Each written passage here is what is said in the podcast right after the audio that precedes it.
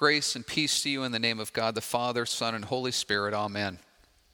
I don't mind telling you, I was a little nervous as I wrote out this week's uh, sermon for the simple fact that it's really impossible to overstate the importance of today's Old Testament lesson. We find Jacob wrestling with who was first described as a man. Later, we learn that Jacob believes he has seen the face of God as a result of wrestling with this man. But it goes deeper than wrestling with God in the sense that Jacob is not only wrestling with God, coming into contact with God, but that Jacob is receiving a new identity. And this new identity goes much deeper than just the person of Jacob.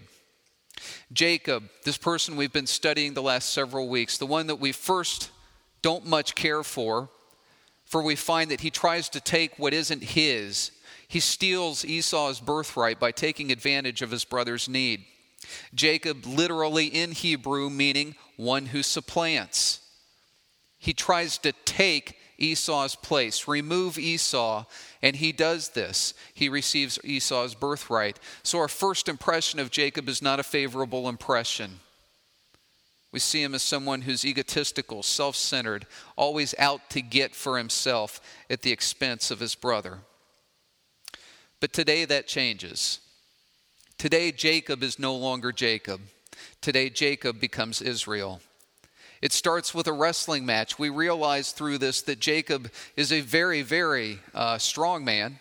He, he's a man of great endurance. It's easy in the earlier lessons to think that perhaps because Esau was so rugged and strong and he was the hunter, that uh, Jacob didn't take on that trait but he wrestles. He has incredible endurance. We realize that he's powerful in the sense, even as soon as he was born, we recognize that the scriptures are talking about how powerful he is by grabbing his brother's heel. So Jacob is a very, very strong person.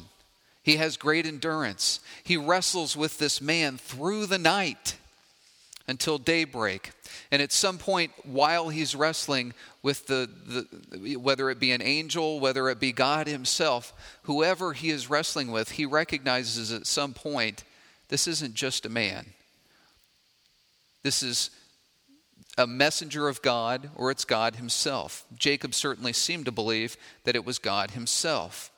And so, as they continue to wrestle, Jacob demands a blessing. And the man that he's wrestling with grows tired. He realizes it's time to move on. And so, in order to stop the match, he strikes Jacob's hip, knocks it out of socket. Jacob still demands the blessing. And so, what does the man do? He gives him a new name. You are no longer Jacob. You are no longer one who supplants. You are now Israel. And Israel, literally translated, means God struggles. At first, it may seem that this God struggles doesn't place the emphasis in the right place. Shouldn't it be instead Jacob struggles with God or Jacob struggles? Why God struggles?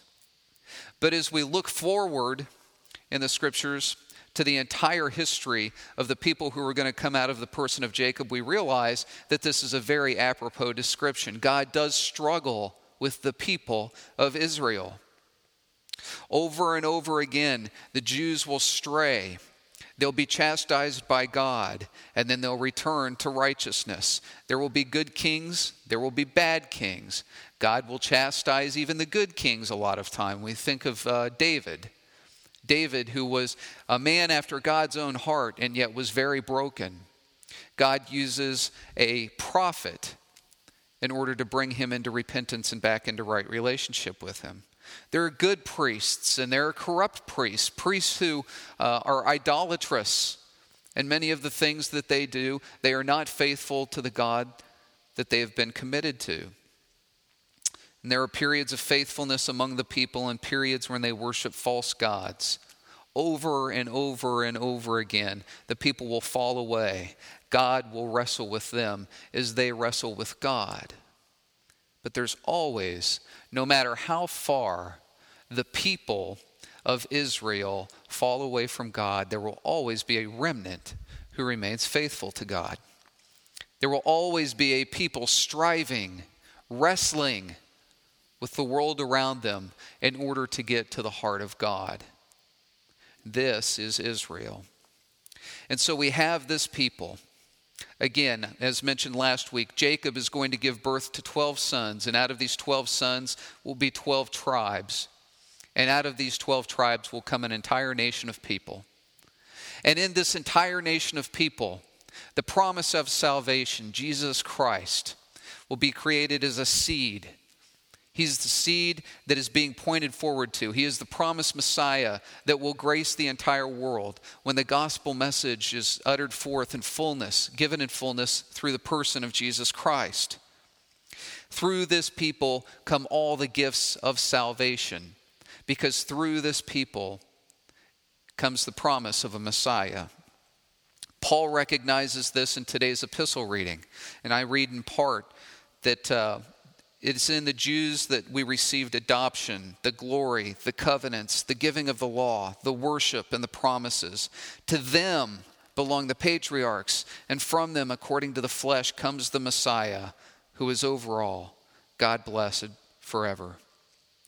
Through the Jewish people rested the foundation of our salvation. Through this bloodline of Jacob, a message was preserved, a law was given fathers were faithful to the faith. And it was passed down from generation to generation through this genealogy of people. And through this genealogy, eventually Jesus was born. But we're left with a difficulty in that, aren't we? And Paul is wrestling with this difficulty for just a few words before he says that I wish that I were cut off that I would essentially lose my salvation so that all, the, all of my people would come to know Lord Jesus Christ. But all don't come to know the Lord Jesus Christ. In fact, most of the Jews rejected Christ. And so we have a difficulty, don't we? We have this genealogy of people in which God has created, sustained, and put forward the message of salvation, and yet many of those people reject him. Well, as Paul points to in the following verse right after our passage today in Romans 9 6, they are not all Israel who descended from Israel. You see, it's very difficult for us sometimes to differentiate the difference between being a Jew and being Israel. Just because all the people descended from a common ancestor and ancestors, Abraham, Isaac, Jacob, just because they came from this genealogy, the scriptures would indicate they are not all Israel. If we look at Israel, if we look at who Jacob became, it's not because of his genealogy, it's not because of who he is, it's because of who he trusts. Jacob wrestles with man, Jacob wrestles with God for the purpose of getting to the heart of God. Jacob is Israel because he desires God's blessing. And Jacob is Israel because of his faithfulness. This is no different than Abraham, who we learn also in Romans, who we learn is faithful, and his faithfulness is credited, his righteousness is credited as faithfulness by God. It was always faithfulness to God's revelation that made people Israel. And so Israel is a people who follow God. Faith is the identity marker. It is the thing, it is the substance, however you want to think of it. Faith is what identifies a people as Israel. So Israel didn't go away when Jesus came. Israel is eternal. Israel was there when Jesus came. Israel was there when the Holy Spirit indwelt the church in Acts 2. And Israel will continue to expand forever and ever until Christ comes back. For Israel is not a genealogical people, Israel is a spiritual reality. True Israel receives and accepts the incarnational Messiah, the Messiah that was promised from as early as Genesis 3. Israel accepts that that Messiah is Jesus Christ, that God has revealed himself in fullness. 1 Corinthians 10:2. You'll find me quoting this verse a lot because I love it. it it's so it's it's a paradigm uh, creator. It gives such a great view of how God has worked throughout the history of the Jewish people and how he's created faith, created a people of Israel. 1 Corinthians 10:2 we learn that the spiritual rock that the Israelites were drinking from as they crossed the Red Sea was Christ. You see there was never a time that the Jews weren't following Christ. There was never a time that God, the eternal Word, the divine Logos, Jesus Christ, John refers to him in his incarnational form as the Word made flesh. There was never a time that he was not there with the Jews. He simply hadn't revealed himself in fullness yet. And that's why it's possible for Paul to say, that the spiritual rock that the Jews were drinking from was Christ. And so true Israel receives and accepts the incarnational Messiah, the Messiah who was always there and is now revealed in fullness. Well, friends, Israel, if Israel isn't just a genealogy, if Israel isn't just a bloodline, that means that when you and I drink from that same rock, we are Israel. It's very easy to think of Israel as a landmass. Israel is not a landmass. Israel is a spiritual heritage that we now share as a result of our shared faith in Jesus Christ. And the reality is, there were many Jews who remained Jews that also followed Jesus Christ. Paul referred to himself as a Pharisee till the day he died. He didn't give up his Jewishness as a result of accepting Christ. To be Jewish is to be a genealogy. To be Israel is to be a spiritual genealogy and that is shared by Gentile and Jew alike. So, what happens with Israel as far as you and I go? We're not Jews, we're Gentiles. Well, just as Israel doesn't go away, neither are we left out of it. You see, through faith in Jesus Christ, we are grafted into Israel. Not the state, not the political entity, but into the real spiritual Israel. Abraham, Isaac, Jacob are our fathers as much as they are that of the Jews.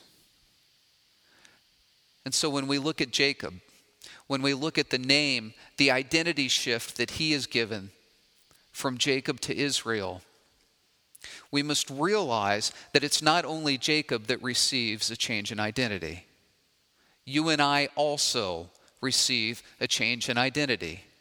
Through our baptisms, we are brought into the Israel people. Through the Eucharist, we are sustained. Through the means of grace, we are brought deeper and we are encouraged to broaden our influence into the entire community of the world. That makes us a people of Israel. We share the spiritual genealogy of Jacob. And the wonderful beauty of being a people of Israel, a people who wrestle with God and man, and who eventually prevail is this true Israel will always prevail because God, through Christ, prevails over evil as a people grafted into Christ's body, as a people who are faithful to God's witness in the world, We are grafted into Israel. We prevail. As a people who seek God despite our past, as a people who seek God despite our struggles with sin, as a people who are adopted by God into a community of faith, we prevail. When we wrestle with man and God, God blesses the intent and the realization of our struggle. God blesses us just like he blessed Jacob. And our blessing is a shared blessing with the entire world, every single person who has ever followed Christ. And what does Christ do? What does it mean to be blessed by God? Well, what did Jesus do in today's gospel lesson? He took five loaves, he took two fish, and he fed many, many, many people. He blesses us abundantly. Now, it's always difficult to preach about blessings because so many times when people hear blessing, they think bigger house, nicer car, things of that nature. But those aren't the blessings of God. Not that God doesn't want us to have nice things, not that God doesn't want to take care of us, but just as Hyla talked about in today's children's lesson, the things, the stuff, that's not the point for God. God's blessings are eternal. God's blessings are spiritual and physical in the sense that God will bless us physically in the world that is to come when we receive our new bodies, when we live on a perfect earth. But God's blessings ultimately are eternal also in the sense that they're not concerned with getting more or getting better. The church is focused on eternity and daily bread, not necessarily comfort or a lavish lifestyle. So I ask you today, brothers and sisters, are you aware of God's blessings in your own life? Do you realize the gift that you've been given by being adopted into the church, into the spiritual Israel? Do you realize that your faith goes deeper and farther back than the day that you made a decision? It goes to the cross. And before the cross, it goes to the person of God. And God has always been revealing himself to us through our forefathers Abraham, Isaac, Jacob.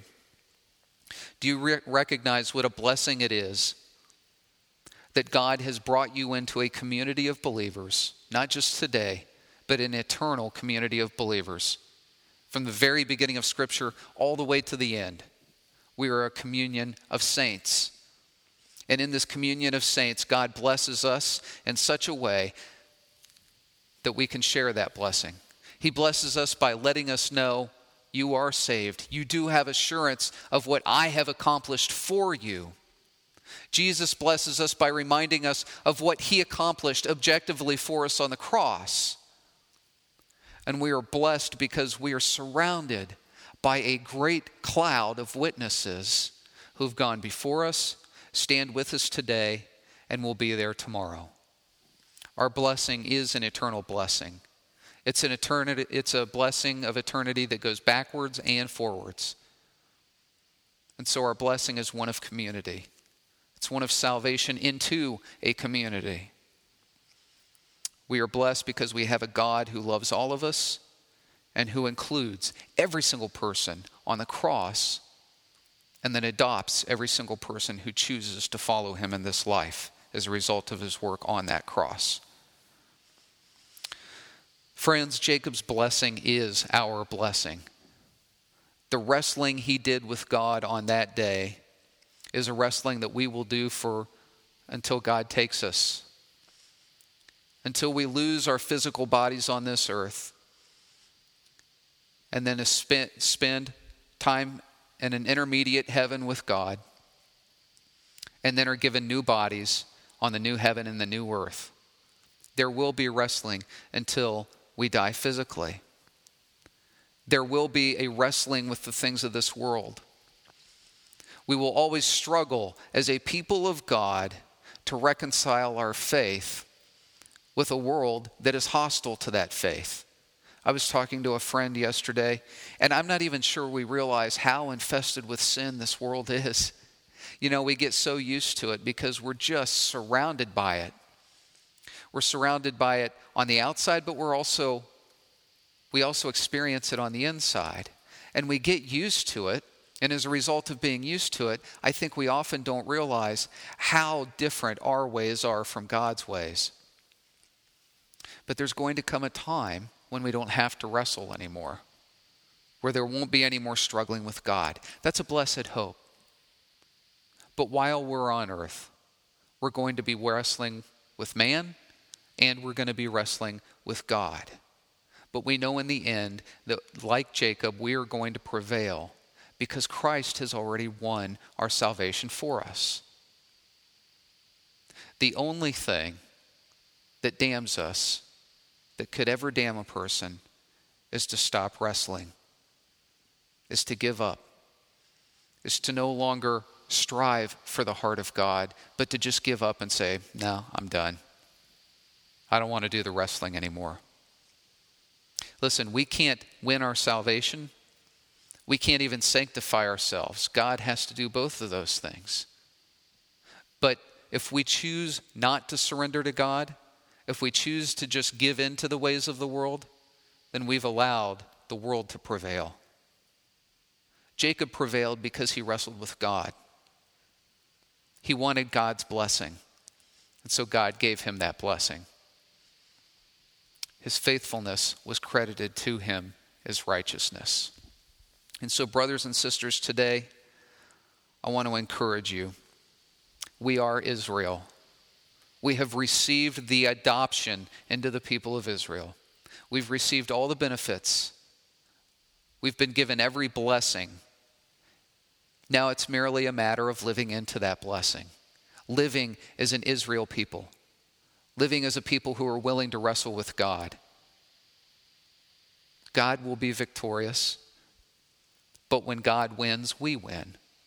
Because as we wrestle with Him, He wrestles those things out of us that we can't wrestle out of ourselves.